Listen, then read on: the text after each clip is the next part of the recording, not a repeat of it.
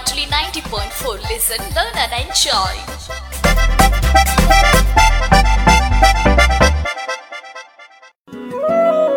താങ്ങും തണലും നബാർഡിന്റെ സാമ്പത്തിക സഹായത്തോടെ റേഡിയോ മാറ്റൊലി തയ്യാറാക്കി അവതരിപ്പിക്കുന്ന സാമ്പത്തിക സാക്ഷരതാ പരിപാടി താങ്ങും തണലും നിർവഹണം ഭാഗ്യലക്ഷ്മി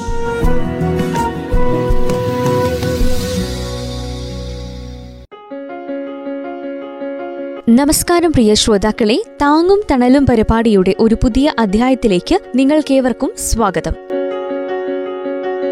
ഈ പരിപാടിയുടെ കഴിഞ്ഞ അധ്യായത്തിൽ കേരള സംസ്ഥാന പിന്നോക്ക വിഭാഗ വികസന കോർപ്പറേഷൻ സംഘടിപ്പിച്ച സംരംഭകത്വ പരിശീലന പരിപാടിയിൽ നിന്നുള്ള പ്രസക്ത ഭാഗങ്ങളായിരുന്നു ശ്രോതാക്കൾ കേട്ടത്. ഇതിൽ ഒരു ബിസിനസ് ആരംഭിക്കുമ്പോൾ നിയമപരമായി ചെയ്യേണ്ട കാര്യങ്ങളെക്കുറിച്ച് ക്ലാസ് എടുത്തത് Sultan Bathery Disha H R director Sajid M ആണ്. സംരംഭകർ അറിഞ്ഞിരിക്കേണ്ട നിരവധി കാര്യങ്ങളാണ് അദ്ദേഹം തന്റെ ക്ലാസ്സിലൂടെ വിവരിച്ചത്. അദ്ദേഹം പകർന്നു നൽകുന്ന അറിവുകൾ ഉൾപ്പെട്ട ക്ലാസിന്റെ തുടർന്നുള്ള ഭാഗം കേൾക്കാം ഇന്നത്തെ അധ്യായത്തിലും. കസ്റ്റമർ സാറ്റിസ്ഫാക്ഷൻ എന്ന് പറയുന്ന ഒരു തലമുണ്ട്. ഈ വാങ്ങുന്ന ആൾ കുറച്ചും കൂടെ സന്തോഷത്തോടെ തിരിച്ചു പോകണം. അതിൽ കുറച്ച് ഹാപ്പിനെസ്സും കൂടെ നമുക്ക് കൊടുക്കാൻ പറ്റണം. അതെങ്ങനെ കൊടുക്കുക? ഒരു കുഴപ്പമുള്ള സാധനമാണ് അല്ലേ ഈ മനുഷ്യന്മാരുടെ ഹാപ്പിനെസ് എന്ന് പറയുന്നത് കുറച്ചൊരു കുഴപ്പം പിടിച്ച സാധനം എനിക്ക് ഹാപ്പിനെസ് കണ്ടെത്താൻ പറ്റുന്ന സ്ഥലത്ത് ഇയാൾക്ക് ചിലപ്പോൾ ഹാപ്പിനെസ് ഉണ്ടാവില്ല. അയാൾക്ക് സന്തോഷം കിട്ടുന്ന ഒരു കാര്യത്തിൽ ചിലപ്പോൾ ഇയാൾക്ക് അതിനോട് ദേഷ്യമായിരിക്കും അങ്ങനെ ആൾക്കാരാണ് നമ്മുടെ മുമ്പിലേക്ക് വരിക. ഒരു എച്ച് ആർ മാനേജ്മെന്റ് ഒക്കെ നമ്മൾ കുറച്ചും കൂടെ ഹ്യൂമൻ റിസോഴ്സ് ഹാൻഡ്ലിംഗ് ഒക്കെ കുറച്ചും കൂടെ നമ്മൾ പഠിക്കേണ്ടി വരും. സാർ ഇനിയിപ്പോ ഞങ്ങൾ അതൊക്കെ പഠിച്ചിട്ട് ബിസിനസ് നടക്കുമോ ഞങ്ങൾ ഈ പരിപാടി നിർത്തുകയാണ്. വേണ്ട ഞങ്ങൾക്ക്. ലോൺ വേണ്ട. എന്ന് തോന്നണ്ട. ഇതൊക്കെ വളരെ സിമ്പിളായ കാര്യങ്ങളാണ്. നിങ്ങൾ ചെയ്യുന്ന അതേ കാര്യങ്ങൾ തന്നെ. പല കാര്യങ്ങളും അങ്ങനെ. നമ്മൾ ചെയ്യുന്ന കാര്യം ശരി തന്നെയാണ് പക്ഷേ ഒന്നും കൂടെ എന്തൊക്കെയോ എന്തൊക്കെ എവിടെയൊക്കെ ഒന്നും കൂടെ ഒക്കെ ചെയ്യാനുണ്ട് എന്നുള്ള കാര്യത്തിൽ യാതൊരു തർക്കവുമില്ല. അപ്പൊ നിങ്ങൾ അതും കൂടെ ചെയ്യാം. അപ്പൊ കസ്റ്റമർ സാറ്റിസ്ഫാക്ഷൻ കൊടുക്കാൻ പറ്റും. ചില ആൾക്കാർക്ക് സംസാരിക്കുമ്പോഴെങ്കിലും സാറ്റിസ്ഫാക്ഷൻ ഉണ്ടാവുക. നമ്മൾ ചുരിദാർ തുന്നി കൊടുക്കുന്നു അല്ലെങ്കിൽ ഫോൺ വിൽക്കുന്നു അല്ലെങ്കിൽ എന്താണോ അത് കൊടുക്കുന്നു. അതിന്റെ കൂടെ എവിടെയാണ് വീട് എന്തൊക്കെയാണ് വിശേഷം മക്കളൊക്കെ എന്താ ചെയ്യുന്നത് പഠിക്കുന്നുണ്ടോ? ഇതൊക്കെ ഒന്ന് സംസാരിക്കുന്നു. കൂടുതൽ സംസാരിച്ച് ഞാൻ നേരത്തെ പറഞ്ഞില്ല ഹാപ്പിനെസ് വ്യത്യാസം ഉണ്ടാവുക ചില ആൾക്കാർക്ക് സംസാരിക്കുന്ന ഇഷ്ടമുണ്ടാവില്ല അവരോട് കൂടി നമ്മൾ ഇടിച്ചു കയറി സംസാരിക്കാൻ നിന്നാലോ? വിപരീത ഫലമാണ് ഉണ്ടാവുക. ചില ആൾക്കാർക്ക് സംസാരിക്കുന്ന ഇഷ്ടമായിരിക്കും ആളുകളെ ഇങ്ങനെ തരംതിരിച്ചു പോപ്പുലർ പോപ്പുലർ ടൈപ്പ് ഒക്കെ ആളുകളെ സംസാരം ഭയങ്കര ഇഷ്ടമായിരിക്കും ചില ആൾക്കാർ ഭയങ്കര പെർഫെക്റ്റ് ആയിരിക്കും. ചുരിദാർ തുന്നാൻ കൊടുത്താൽ ചുരിദാർ തുന്നി തന്നോളാം. പിന്നെ അയാൾ വർത്താനം പറയാൻ നിൽക്കുന്നതിനാ എന്ന് ചിലപ്പോൾ തിരിച്ചു ചോദിക്കാം മനസ്സിലെങ്ങനെ തോന്നുന്ന ആൾക്കാർ അവിടുത്തെ ആൾ ഭയങ്കര വെറുപ്പിക്കലാട്ടോ ഭയങ്കര വർത്താനാണ് എന്ന് പറയുന്ന ആൾക്കാരുണ്ടോ അപ്പൊ ആളെ അനുസരിച്ചിട്ട് വേണം കൊടുക്കാൻ നിങ്ങളുടെ കസ്റ്റമർ ഐഡന്റിഫിക്കേഷൻ നടത്താൻ പറ്റണം. നിങ്ങളുടെ കസ്റ്റമർ ആരാണ്? അയാളുടെ നാച്ചർ എന്താണ്? അയാളുടെ സ്വഭാവം എന്താണ്? അതൊക്കെ ഒന്ന് പഠിച്ചു വെക്കാൻ ചെറിയ സമയം കൊണ്ട് പറ്റിക്കഴിഞ്ഞാൽ നല്ല ഗ്രോത്ത് ഉണ്ടാവും. ബിസിനസ്സിൽ വലിയ ഗ്രോത്ത് ഉണ്ടാവും. ഡെഡിക്കേറ്റഡ് ആയിട്ട് ജീവിതം ഇതിന്റെ കൂടെ കണ്ടെത്തിയാൽ അതൊക്കെ പറ്റുള്ളൂ. ഒരു പാർട്ട് ടൈം ബിസിനസ്സുകാരനായി ഇത് നടക്കൂല. ഓക്കെ ഞാൻ പറഞ്ഞു വെച്ച് കസ്റ്റമർ സാറ്റിസ്ഫാക്ഷൻ കൊടുക്കാൻ നിങ്ങൾക്ക് പറ്റണം. അടുത്ത പ്രധാനപ്പെട്ട ഒരു മേഖലയാണ് കസ്റ്റമർ ഡിലൈറ്റ് എന്ന് പറയുന്ന ഒരു മേഖലയാണ്. ഒരു തലമാണ് നിങ്ങൾ മനസ്സുവെച്ചാൽ നടക്കും. നിങ്ങളുടെ ഷോപ്പിൽ വന്നിട്ട് തിരിച്ചു പോകുന്ന ഒരാൾ കസ്റ്റമർ സർവീസുമായി കിട്ടണം. കസ്റ്റമർ സാറ്റിസ്ഫാക്ഷൻ സംതൃപ്തി ഉണ്ടാവണം. ഇനിയും വരണം വേറൊരാളെ കൊണ്ട് വിടണം. അടുത്ത ഞാൻ ഷർട്ട് എടുക്കുമ്പോൾ ഇവിടെ തന്നെയാണ് വരിക. ഇനി ഞാൻ മുടി വെട്ടാൻ ഇവിടെ തന്നെയാണ് വരിക. ഇനി ഞാൻ ചായ കുടിക്കാൻ ഇവിടെ തന്നെയാണ് വരിക. ഇനി ഞാൻ ചോറിനാൻ ഇവിടെ തന്നെ ഇവരുടെ തന്നെയാണ് ഞാൻ വരിക. എന്ന് മനസ്സിൽ വിചാരിച്ചിട്ട് പോകണമെങ്കിൽ സംതൃപ്തി ഉണ്ടാവണം. കസ്റ്റമർ സാറ്റിസ്ഫാക്ഷൻ ഉണ്ടാവും അതിന്റെ അടുത്ത തലമാണ് കസ്റ്റമർ ഡിലൈറ്റ് എന്ന് പറയുന്നത്. ആ വാക്കിന് തന്നെ ഒരു മലയാള വാക്ക് കറക്റ്റ് ആയിട്ടില്ല ഡിലൈറ്റ് എന്ന് പറഞ്ഞാൽ പരമാനന്ദം എന്നാണ് അർത്ഥം. നിങ്ങളുടെ ഷോപ്പിൽ നിന്ന് ഇറങ്ങി പോകുന്ന ആൾ പരമാനന്ദത്തോടെ പോകണം. എന്താ ചെയ്യാം? ചെയ്യേണ്ടതൊക്കെ ചെയ്തോ. നിങ്ങൾ ആലോചിച്ചാൽ മതി. അങ്ങനത്തെ ഒരു സ്റ്റേജ് ഉണ്ടെന്ന് മനസ്സിലാക്കാം. അങ്ങനത്തെ സ്റ്റേജ് ഉണ്ട്. കസ്റ്റമർ നമ്മളൊരു കസ്റ്റമറായിട്ട് ആലോചിച്ചാൽ മതി. അങ്ങനത്തെ സ്റ്റേജിലൂടെ നിങ്ങൾക്ക് കടന്നു പോകാൻ കഴിയും. ഞാൻ പറഞ്ഞത് ഇങ്ങനെ ഈ രണ്ട് കാര്യങ്ങൾ ഞാൻ ഒന്ന് വിഷൻ പറഞ്ഞു. രണ്ട് ഈ എന്താണ് ബിസിനസ് ചെയ്യേണ്ടതെന്ന് പറഞ്ഞതിന്റെ ഭാഗമായിട്ടാണ് ഇത്രയൊക്കെ പറയേണ്ടി വന്നത്. ഒരു നാട്ടിലെ ഒരു ആവശ്യം നിങ്ങൾ ഐഡന്റിഫൈ ചെയ്യുക. അതിനു വേണ്ടിയിട്ട് ബിസിനസ് ചെയ്യുക. ഇനി നമുക്ക് ഇഷ്ടമുള്ള ബിസിനസ് നിങ്ങൾക്ക് എക്സ്പീരിയൻസ് ഉള്ള ബിസിനസ് ആണ് നിങ്ങൾ ചെയ്യുന്നതെങ്കിൽ ചിലപ്പോൾ സ്ഥലം മാറ്റേണ്ടി വരും. ആ നിങ്ങൾക്ക് അറിയുന്ന കാര്യം എവിടെയാണോ ആവശ്യം അവിടത്തേക്ക് ചിലപ്പോൾ നിങ്ങൾ ബിസിനസ് മാറ്റേണ്ടി വരും. ഞാൻ ഇവിടെ ചെയ്യുള്ളൂ ഞാൻ ഈ ബിസിനസ് ചെയ്യുള്ളൂ എന്ന് മാത്രം വിചാരിച്ചാൽ ഒരു പക്ഷേ നമ്മുടെ ബിസിനസ് സക്സസ് ആവണമെന്നില്ല. ജസ്റ്റ് ഒരു മാർക്കറ്റ് റിസർച്ച് നടത്തണം. അടുത്ത ഒരു നമ്മളിങ്ങനെ പറയുമ്പോൾ അതിന്റെ അടുത്തൊരു സ്റ്റെപ്പ് മൂന്നാമത്തെ സ്റ്റെപ്പായിട്ട് പറയാവുന്ന ഒരു കാര്യം ഒരു മാർക്കറ്റ് റിസർച്ച് നടത്തുക എന്നുള്ളതാണ്. മാർക്കറ്റ് റിസർച്ച് ജസ്റ്റ് ഒന്ന് അന്വേഷിക്കാം.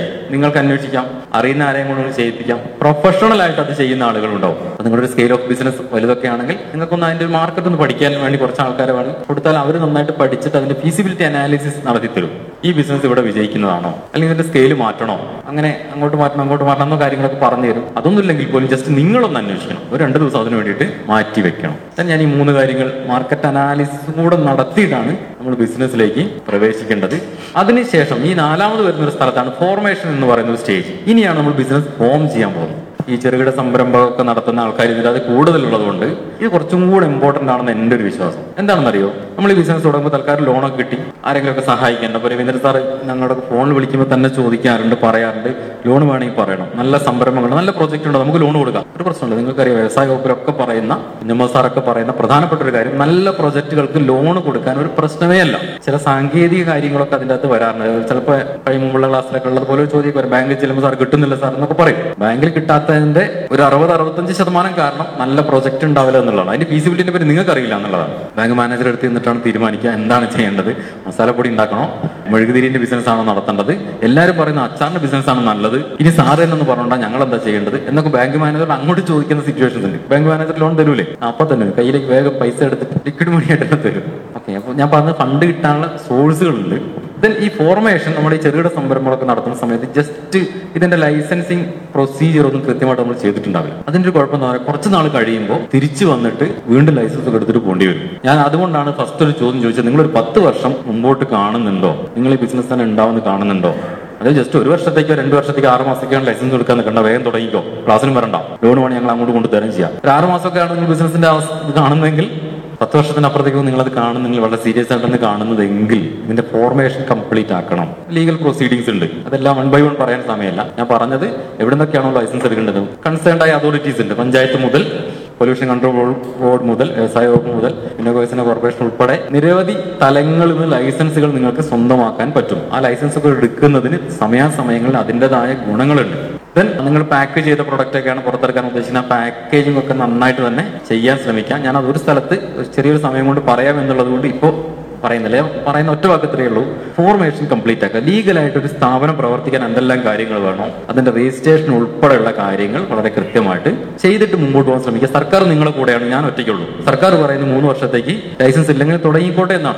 നിങ്ങൾ തുടങ്ങിക്കോ. അതൊരു ഒരു ആനുകൂല്യമായിട്ട് കാണണം. ഈ ബിസിനസ് തുടങ്ങുന്നതിന്റെ കഷ്ടപ്പാടിന്റെ ഇടയ്ക്ക് ലൈസൻസിന് വേണ്ടി ഓടണ്ടല്ലോ എന്ന് കരുതിയിട്ടാണ് സർക്കാർ അങ്ങനത്തെ ഒരു ഇളവ് തരുന്നത്. അതൊരു ഒഴിവാക്കലല്ല ഒരു ഇളവ് തന്നിട്ടുള്ള കെ സിഫ്റ്റ് നിങ്ങൾ കേട്ടിട്ടുണ്ടാവും അല്ലേ? നമുക്കൊരു ഓൺലൈൻ രജിസ്ട്രേഷൻ ഉണ്ടെങ്കിൽ അതിന്റെ അകത്ത് ഒരു അക്നോളജ്മെന്റ് സാധനം കിട്ടും. അത് വെച്ചിട്ട് നമുക്ക് ബിസിനസ് തുടങ്ങാൻ പറ്റും. കമൻസ്മെന്റ് സർട്ടിഫിക്കറ്റ് കിട്ടും. ബിസിനസ് ആരംഭിക്കാം. സർക്കാർ നിങ്ങളുടെ ഭാഗത്താണ്. ഞാൻ ഒറ്റയ്ക്കും കൂടെ മാറി എന്നിട്ട് പറയാണ് എന്തായാലും രജിസ്ട്രേഷൻ കഴിയുമെങ്കിൽ ബിസിനസ് തുടങ്ങുന്ന ഉദ്ഘാടനത്തിന്റെ തലേ ദിവസമെങ്കിലും രജിസ്ട്രേഷൻ സർട്ടിഫിക്കറ്റ് നമ്മൾ ചുമട്ട് തൂക്കാൻ പറ്റും. അല്ലെങ്കിൽ ഒരു പ്രശ്നം എവിടെയെങ്കിലും വെച്ചിട്ട് ചെറിയൊരു ഇൻസിഡന്റിൽ നമ്മുടെ ബിസിനസ് ഇങ്ങനെ പോയിക്കൊണ്ടിരിക്കുമ്പോൾ ഒരു ഇന്റലിജൻസോ വിജിലൻസോ പിന്നെ ജി എസ് ടി പിന്നെ സെയിൽസ് ടാക്സിന്റെ ഉദ്യോഗസ്ഥർ ഒട്ടും നമ്മളെ വണ്ടി കൈ കാണിച്ചാൽ മതി. നമ്മളെ പ്രൊഡക്റ്റ് കൊണ്ടോ അല്ലെങ്കിൽ ഒരു പാക്കറ്റിൽ കസ്റ്റമർക്ക് നമ്പർ കൊടുത്തിട്ടില്ല മറന്നു പോയിട്ടുണ്ട് അറിയില്ലായിരുന്നു. ആ ഒരൊറ്റ കാരണം മതി നിങ്ങളുടെ പ്രൊഡക്റ്റിനെ ഒരു ആറ് മാസത്തേക്ക് പിടിച്ചവിടെ വെക്കാൻ. നിങ്ങളുടെ ഞാൻ ആ പ്രൊഡക്റ്റിനെ വളരെ സിമ്പിളായിട്ട് പറയാണ് നിങ്ങളുടെ ജീവിതത്തിന് പിടിച്ചു വെക്കാൻ ആ സാധനം ആ- രജിസ്ട്രേഷൻ ഫോർമേഷൻ കംപ്ലീറ്റ് ആക്കുക അവിടെ ഒരു ചോദ്യം വരാവുന്നത് ഒറ്റയ്ക്കുള്ള ബിസിനസ് ചെയ്യണോ? പാർട്ണർഷിപ്പ് ബിസിനസ് അങ്ങനെ കുറെ ഒരു ഇതിന്റെ ഒരു സയൻസ് പറയുമ്പോൾ ഇതിന്റെ ശാസ്ത്രീയമായ വശം പറയുമ്പോൾ ബിസിനസ് അങ്ങനെയൊക്കെ ചെയ്യാൻ പറ്റും. അപ്പൊ നിങ്ങളുടെ സ്ഥാപനം എങ്ങനെ വേണമെന്നൊക്കെ നമുക്ക് തീരുമാനിക്കാം. ഏകാംഗ വ്യാപാരം sole trading concern sole proprietorship എന്നൊക്കെ പറയുന്ന ഒരു വിഭാഗമുണ്ട്. നിങ്ങൾ പറ്റി ബിസിനസ് ചെയ്യാം അത് അങ്ങനെ തന്നെ രജിസ്റ്റർ ചെയ്യാൻ പറ്റും. സോൾ പ്രൊപ്പറേറ്റർഷിപ്പ് ആയിട്ട് രജിസ്റ്റർ ചെയ്യാൻ പറ്റും. കുറെ ഗുണങ്ങളുണ്ട് കുറെ ദോഷങ്ങളുണ്ട്. ഗുണങ്ങൾ എന്തൊക്കെയാന്ന് വെച്ചാൽ നമുക്ക് എപ്പോൾ വേണമെങ്കിലും അടയ്ക്കാം കല്യാണത്തിന് പോവാം. നമ്മുടെ അമ്മാവന്റെ മോളുടെ മോളുടെ കെട്ടിച്ച വീട്ടിലത്തെ ആങ്ങളെന്റെ കല്യാണം. ഒരു പ്രശ്നമല്ല ഷട്ടർ താത്തും നമ്മൾ ഓടുന്നു. ആര് ചോദിക്കാൻ? ആര് ചോദിക്കാൻ. നമ്മുടെ കൂടെ ബിസിനസ് അങ്ങ് പോരും. നാല് ദിവസം കല്യാണം.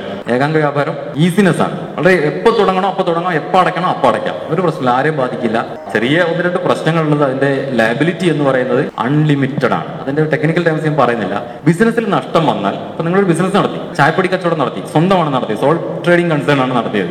ചായപ്പൊടി കച്ചവടത്തിൽ വൻ നഷ്ടം വന്നു. ചായപ്പൊടി പിന്നെ നമ്മൾ കടയിരുന്ന സ്ഥാപനവും സ്ഥലവും ഒക്കെ വിറ്റ് പൈസ കൊടുത്തിട്ടും തീരുന്നില്ല. ഇനിയും കടം ബാക്കിയാണ്. കടം കൊടുക്കാനുള്ള ആൾക്കാരുണ്ടല്ലേ? അവർ വന്നിട്ട് വീട്ടിൽ നിന്ന് ചട്ടിയും കലൊക്കെ പൊറുക്കും. കാരണം അവർക്ക് നമ്മുടെ സ്വന്തം അസറ്റിൽ പോലും അവകാശം ഉണ്ടാവും. അതിനാണ് അൺലിമിറ്റഡ് ലാബിലിറ്റി എന്ന് പറയുന്നത്. നമ്മുടെ ബാധ്യത ബിസിനസ്സിൽ മാത്രം ഒതുങ്ങിക്കൂല. അഞ്ചു ലക്ഷത്തിന് ബിസിനസ്സാണ് ചെയ്തെങ്കിൽ അഞ്ചു ലക്ഷം അല്ല നമുക്ക് നഷ്ടം വരിക. പിന്നെയോ നമ്മുടെ വീട്ടിൽ നിന്ന് കിട്ടിയ സ്വത്തും സാധനങ്ങളൊക്കെ ഉണ്ടാവും. അതൊക്കെ ബിസിനസ്സിൽ ലാബിളാണ് നിയമപരമായിട്ട് ലാബിളാണെന്ന് അർത്ഥം. ഓക്കെ അതിന്റെ ടെക്നിക്കൽ സൈഡിലേക്ക് കൂടുതൽ പോകുന്നില്ല. കൂടുതൽ അറിയാനൊക്കെ ആവശ്യമുള്ള ആളുകൾ നിങ്ങൾക്ക് വിളിക്കാം.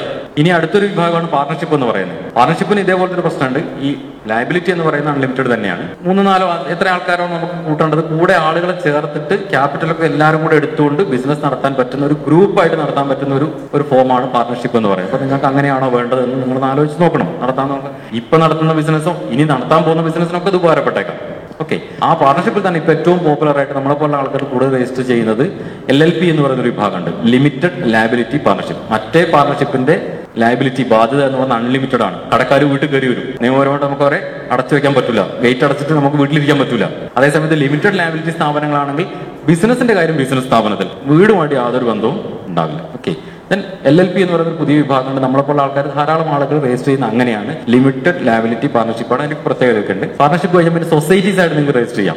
സാധാരണ ആയിരത്തി എണ്ണൂറ്റി അറുപതിലെ സൊസൈറ്റി നിയമപ്രകാരം രജിസ്റ്റർ ചെയ്യാം. കോപ്പറേറ്റീവ് സൊസൈറ്റീസ് ആയിട്ടും രജിസ്റ്റർ ചെയ്യാം. ഈ ഫുഡ് ഐറ്റം ഒക്കെ മാർക്കറ്റ് ചെയ്യുന്ന ആൾക്കാർ സാധാരണ കോപ്പറേറ്റീവ് സൊസൈറ്റി ഒക്കെ ആക്കാറുണ്ട്. ആളുകൾക്ക് എങ്ങനെയാണോ അംഗീകാരം കിട്ടുന്നത് അത് വെച്ചിട്ടാണ് ചെയ്യാം. പിന്നെ അതിന് നടത്തിപ്പൊന്ന് ആലോചിച്ച് നോക്കണം. അതിന്റെ അകത്ത് ചില സുഖങ്ങളും കുഴപ്പങ്ങളും ഉണ്ടാവും. കോപ്പറേറ്റീവ് സൊസൈറ്റിക്ക് ആണെങ്കിൽ പ്രോഫിറ്റ് എന്ന് പറയുന്ന ഒരു സാധനം കോപ്പറേറ്റീവ് സൊസൈറ്റിക്ക് ഇല്ല സർവീസ് മോട്ടീവാണ് അതിന് സർപ്ലസ് എന്നൊരു പേരിലൊക്കെ പറയാം. അതിന്റെ അക്കൗണ്ടിങ്ങിലും കാര്യങ്ങളൊക്കെ ചെറിയ ചെറിയ വ്യത്യാസങ്ങളൊക്കെ ഉണ്ട്. ആണെങ്കിൽ പിന്നീട് എപ്പോഴെങ്കിലൊക്കെ പറയാം. കോപ്പറേറ്റീവ് സൊസൈറ്റിയോ പിന്നെ നമ്മളെല്ലാവരും ആഗ്രഹിക്കുന്ന ഒരു സാധനം ഒരു പ്രൈവറ്റ് ലിമിറ്റഡ് കമ്പനി നിങ്ങളുടെ പേരിൽ ഒരു കമ്പനി രജിസ്റ്റർ ചെയ്യുക എന്നുള്ളതാണ്. ആ കമ്പനി ഒരു നിശ്ചിത ടേൺ ഓവർ ഒക്കെ ഉണ്ടെങ്കിൽ നമ്മുടെ ഷെയർ വാങ്ങാൻ നമ്മളറിയുന്ന ഇപ്പൊ നമുക്ക് ഇപ്പൊ ബിസിനസ്സിനൊക്കെ ഇവിടെയുള്ള നിങ്ങൾ അറിയുന്ന നിങ്ങളുടെ അളിയനെ അല്ലെങ്കിൽ വേറെ ആരെയും കുടുംബക്കാരോടൊക്കെ പറഞ്ഞാൽ ബിസിനസ് തോന്നുന്നുണ്ട് കുറച്ച് പൈസ ഇതിനകത്ത് ഇൻവെസ്റ്റ് ചെയ്യണം നമ്മൾ അങ്ങനെ ഇപ്പൊ പറയുന്നത്. അല്ലേ? ഒരു പ്രൈവറ്റ് ലിമിറ്റഡ് കമ്പനി ആയി കഴിഞ്ഞാൽ നമ്മളുടെ ഷെയറുകൾ നമുക്ക് സ്റ്റോക്ക് എക്സ്ചേഞ്ചിൽ സ്റ്റോക്ക് മാർക്കറ്റിൽ ലിസ്റ്റ് ചെയ്യാൻ പറ്റും. അതിനൊരു ചെറിയ ചെറിയ നിബന്ധനകളൊക്കെ ഉണ്ട്. നമ്മളറിയാത്ത ഏതോ നാട്ടുകാർ ഏതോ രാജ്യക്കാരൊക്കെ വന്നിട്ട് നമ്മുടെ കമ്പനിയിൽ ഇൻവെസ്റ്റ് ചെയ്യും. നമ്മുടെ ഷെയർ വാങ്ങാൻ ആൾക്കാർ തയ്യാറായിരിക്കും. കാരണം നമ്മുടെ കമ്പനി അത്രത്തോളം ഡെവലപ്പ് ആയിട്ടുണ്ട്. അപ്പോൾ നിങ്ങൾക്ക് ഫണ്ടൊന്നും കണ്ടെത്താൻ വലിയ ബുദ്ധിമുട്ടുണ്ടാവില്ല. ഞാൻ ഈ പറഞ്ഞ ഫോർമേഷൻ സ്റ്റേജുകൾ ജസ്റ്റ് ഒന്ന് ഇങ്ങനെ ഓർമ്മിപ്പിച്ചെന്നുള്ളൂ അവിടെ അറിയേണ്ടത് ഇത്തരം കാര്യങ്ങളൊക്കെയാണ്. ഈ ഫോർമേഷൻ വരെയുള്ള കാര്യങ്ങളൊക്കെ ഏകദേശം നന്നായിട്ട് നടക്കുന്നുണ്ട് എല്ലാ സ്ഥലത്തും. ഇനി ഈ ബിസിനസ് തുടങ്ങുക. തുടങ്ങുമ്പോൾ ഇതിന്റെ ഒരു മാനേജ്മെന്റ് ഉണ്ട്. ഇനി ഇത് കൊണ്ട് നടക്കലാണ്. ഞാൻ ഈ പറഞ്ഞ ഇതുവരെയുള്ള കാര്യങ്ങളില്ലേ ഇതൊക്കെ വളരെ സിമ്പിൾ ആയിട്ട് നമുക്ക് വേറൊരാളെയും കൊണ്ട് വേണം ചെയ്യിപ്പിക്കാൻ പറ്റും. വളരെ സിമ്പിളാണ് അയാൾക്ക് എന്റെ ശമ്പളം കൊടുത്തു കഴിഞ്ഞാൽ ചെയ്തു കൊടുക്കാൻ പറ്റും. ചെയ്യാൻ പറ്റും. ഇനി ഇത് മാനേജ് ചെയ്ത് കൊണ്ടുപോകുന്ന ഒരു പരിപാടിയുണ്ട്. അതൊക്കെ നമുക്ക് ആളുകളെ വേണമെങ്കിൽ വാങ്ങാൻ പറ്റും. നമുക്ക് ജോലിക്ക് നിർത്താൻ പറ്റും. പക്ഷേ ഇതൊക്കെ നിങ്ങളുടെ ഉള്ളിലില്ലെങ്കിൽ നിങ്ങളുടെ ഉള്ളിൽ ഈ സാധനം ഇല്ലെങ്കിൽ ഈ ബിസിനസ് അങ്ങനെ സക്സസ് ആവുമെന്ന് എനിക്കൊന്നും പറയാനില്ല. ഇതിന്റെ മാനേജ്മെന്റിൽ നിങ്ങളുടെ വലിയൊരു റോൾ ഉണ്ട്. മാനേജ്മെന്റ് നിങ്ങൾ എന്തൊക്കെ ചെയ്യണം എന്നൊക്കെ നമുക്ക് പിന്നീട് എപ്പോഴെങ്കിലും ഒക്കെ പറയാം. വളരെ പ്രധാനപ്പെട്ട മാനേജ്മെന്റ് ഏരിയ എന്ന് ഞാൻ പറയാറുള്ളത് ഒന്ന് ഫിനാൻസ് ആണ്. അക്കൗണ്ടിങ് ഉൾപ്പെടെ. അക്കൗണ്ടിങ് ഉൾപ്പെടെ ഫിനാൻസ് ആണ്. നമ്മളെ മാത്രം പ്രതീക്ഷിച്ച് ജീവിച്ചു വരുന്ന ചില ജീവിതങ്ങൾ നമ്മുടെ പുറകിലുണ്ട്. നമ്മൾ പറയും ഒരു ചാൺ വയറിന് വേണ്ടിയാണ്. നിങ്ങൾക്കൊക്കെ ഒരു ചാൺ വയറാണോ? ഈ ഒരു ചാൺ വയറിന്റെ കൂടെ ബാക്കിൽ കുറെ ചാൺ വയറുകൾ ഉണ്ടാവും. നിങ്ങൾക്ക് എല്ലാവരും അങ്ങനെ റെപ്രസെന്റേറ്റ് ചെയ്യുന്നുണ്ട് ഞാൻ വിചാരിക്കുന്നു. നിങ്ങളെ കണ്ടിട്ടാണ് അവർ വരുന്നുണ്ടാവും ഞാൻ എപ്പോഴൊക്കെയോ പറയുള്ള പോലെ ഓട്ട മത്സരത്തിൽ ആ വടിയില്ലേ? റിലേക്ക് ഇങ്ങനെ നമ്മൾ ബാറ്റണല്ലേ ഇപ്പൊ നിങ്ങളുടെ കയ്യിലുള്ളത്. ഇപ്പൊ നിങ്ങളുടെ കയ്യിലുള്ള. ഒരു രാജ്യത്ത് പണ്ട് ഭയങ്കര ഒരു ഒരു പ്രത്യേകതയുള്ള രാജ്യമുണ്ടായിരുന്നു. അത് നമ്മൾ ഞാൻ അവസാനിക്കും സാറേ ഒരു ഒരു പ്രത്യേകതയുള്ള രാജ്യം. ആ രാജ്യത്തിന്റെ പ്രത്യേകത ആ നാട്ടിലെ രാജാവ് ഒരു വർഷമേ രാജ്യം ഭരിക്കുള്ളൂ. ആ ഒരു വർഷത്തെ രാജ്യം ഭരിച്ചു കഴിഞ്ഞാൽ ഈ രാജാവിനെ പിടിച്ചിട്ട് ആ രാജ്യത്ത് തന്നെ ഒരു ദ്വീപിൽ കൊണ്ടാക്കും. ആ ദ്വീപ് എന്ന് വെച്ചാൽ ദ്വീപ് നമുക്ക് പറയാം വെള്ളത്താൽ ചുറ്റപ്പെട്ടതാണ്. അങ്ങോട്ട് ട്രാൻസ്പോർട്ടേഷൻ ഫെസിലിറ്റി ഒന്നുമില്ല. ഇവിടുന്ന് രാജാ കൊട്ടാരം നിന്ന് എന്തെങ്കിലും വാഹനങ്ങൾ മാത്രമേ കപ്പലുകൾ മാത്രമേ അങ്ങോട്ട് പോകുള്ളൂ വേറൊരു ഫെസിലിറ്റി ഇല്ല. എസ് ആർ ടി സി എന്നും വെള്ളത്തിന് മുകളിൽ കൂടെ അവിടെ ഓടുന്നില്ല. പിന്നെ ആ കാട്ടിൽ ആ ദ്വീപിൽ ഭയങ്കര കാടാണ്. കാടിൽ ഭയങ്കര ക്ഷുദ്രജീവികളും വലിയ മൃഗങ്ങളൊക്കെ ഉണ്ട്. അവിടെ എങ്ങനെ പെട്ടാൽ ആ മൃഗങ്ങൾ കുഴിമന്തി ഉണ്ടാക്കും നമ്മളെ കൊണ്ട്. അങ്ങനത്തെ ഒരു നാട്. അപ്പൊ ആ നാട്ടിലെ ഒരു രാജാവ് ആ രാജാവിന്റെ കാലാവധി തീരുകയാണ്. ഒരു വർഷം തികയുന്നു. അന്ന് ഇയാളെ ടൗണൊക്കെ ഒന്ന് കാണിച്ച് ഇയാൾ ഭയങ്കര സങ്കടത്തിലായി. കരഞ്ഞുകൊണ്ടായിരിക്കും ടൗണിലൊക്കെ എന്താണ് നഗര പ്രതീക്ഷണം എന്നല്ല പറയാ? പിന്നെ ഇതൊക്കെ നടത്തി ഇയാൾ കരഞ്ഞ് കണ്ണീര് ഒലിപ്പിച്ചുകൊണ്ടാണ് ഇതൊക്കെ നഗരം കാണാനൊക്കെ നടക്കുക. എന്നിട്ട് ഇയാളെ കൊണ്ട് ദ്വീപിലാക്കുകയാണ്. അങ്ങനെ ദ്വീപിലാക്കിയിട്ട് രാജഭടന്മാര് തിരിച്ചു വരാം തിരിച്ചു വരുന്ന സമയത്ത് ഇവർ ദ്വീപിൽ നിന്ന് ഇറങ്ങി കപ്പലിലേക്ക് കയറുമ്പോൾ തന്നെ അവിടുന്ന് ഒച്ച കേൾക്കുന്നുണ്ട് ദ്വീപിന്റെ ഉള്ളിൽ നിന്ന്. വലിയ മൃഗങ്ങളുടെ ഒച്ച ഇയാളുടെ അലർച്ചയൊക്കെ കേൾക്കുന്നുണ്ട്. കഴിഞ്ഞ പരിപാടി കഴിഞ്ഞു.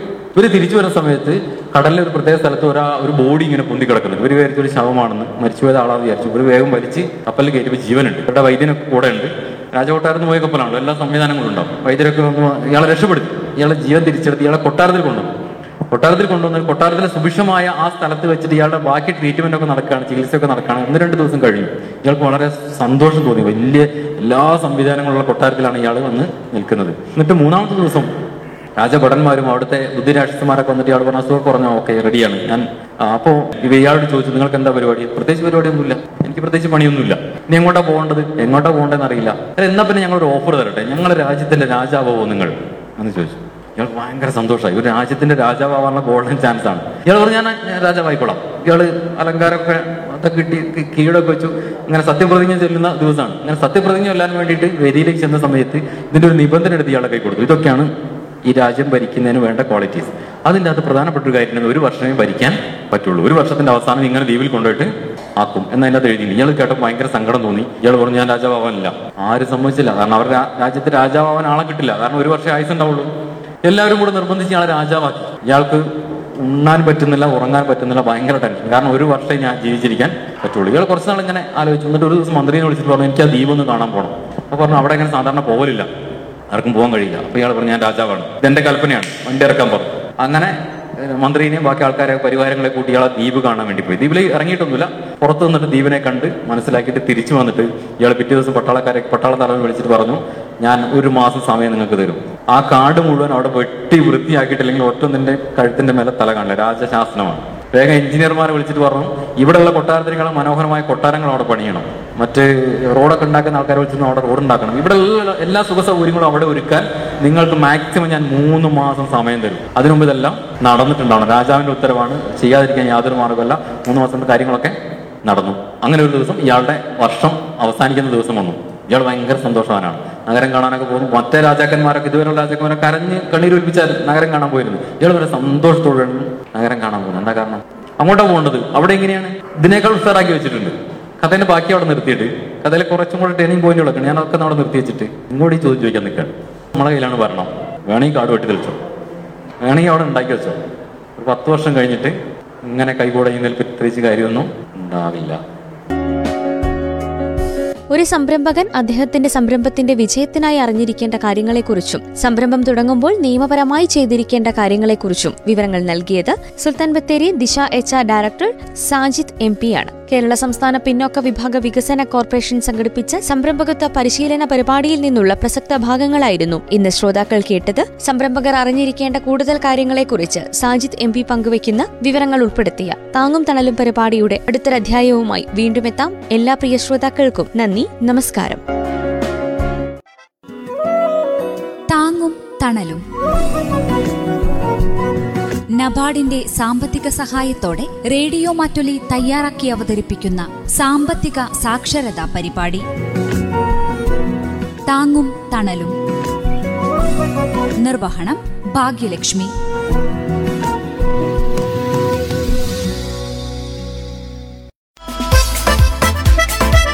You're listening to 90.4. Listen, learn and enjoy.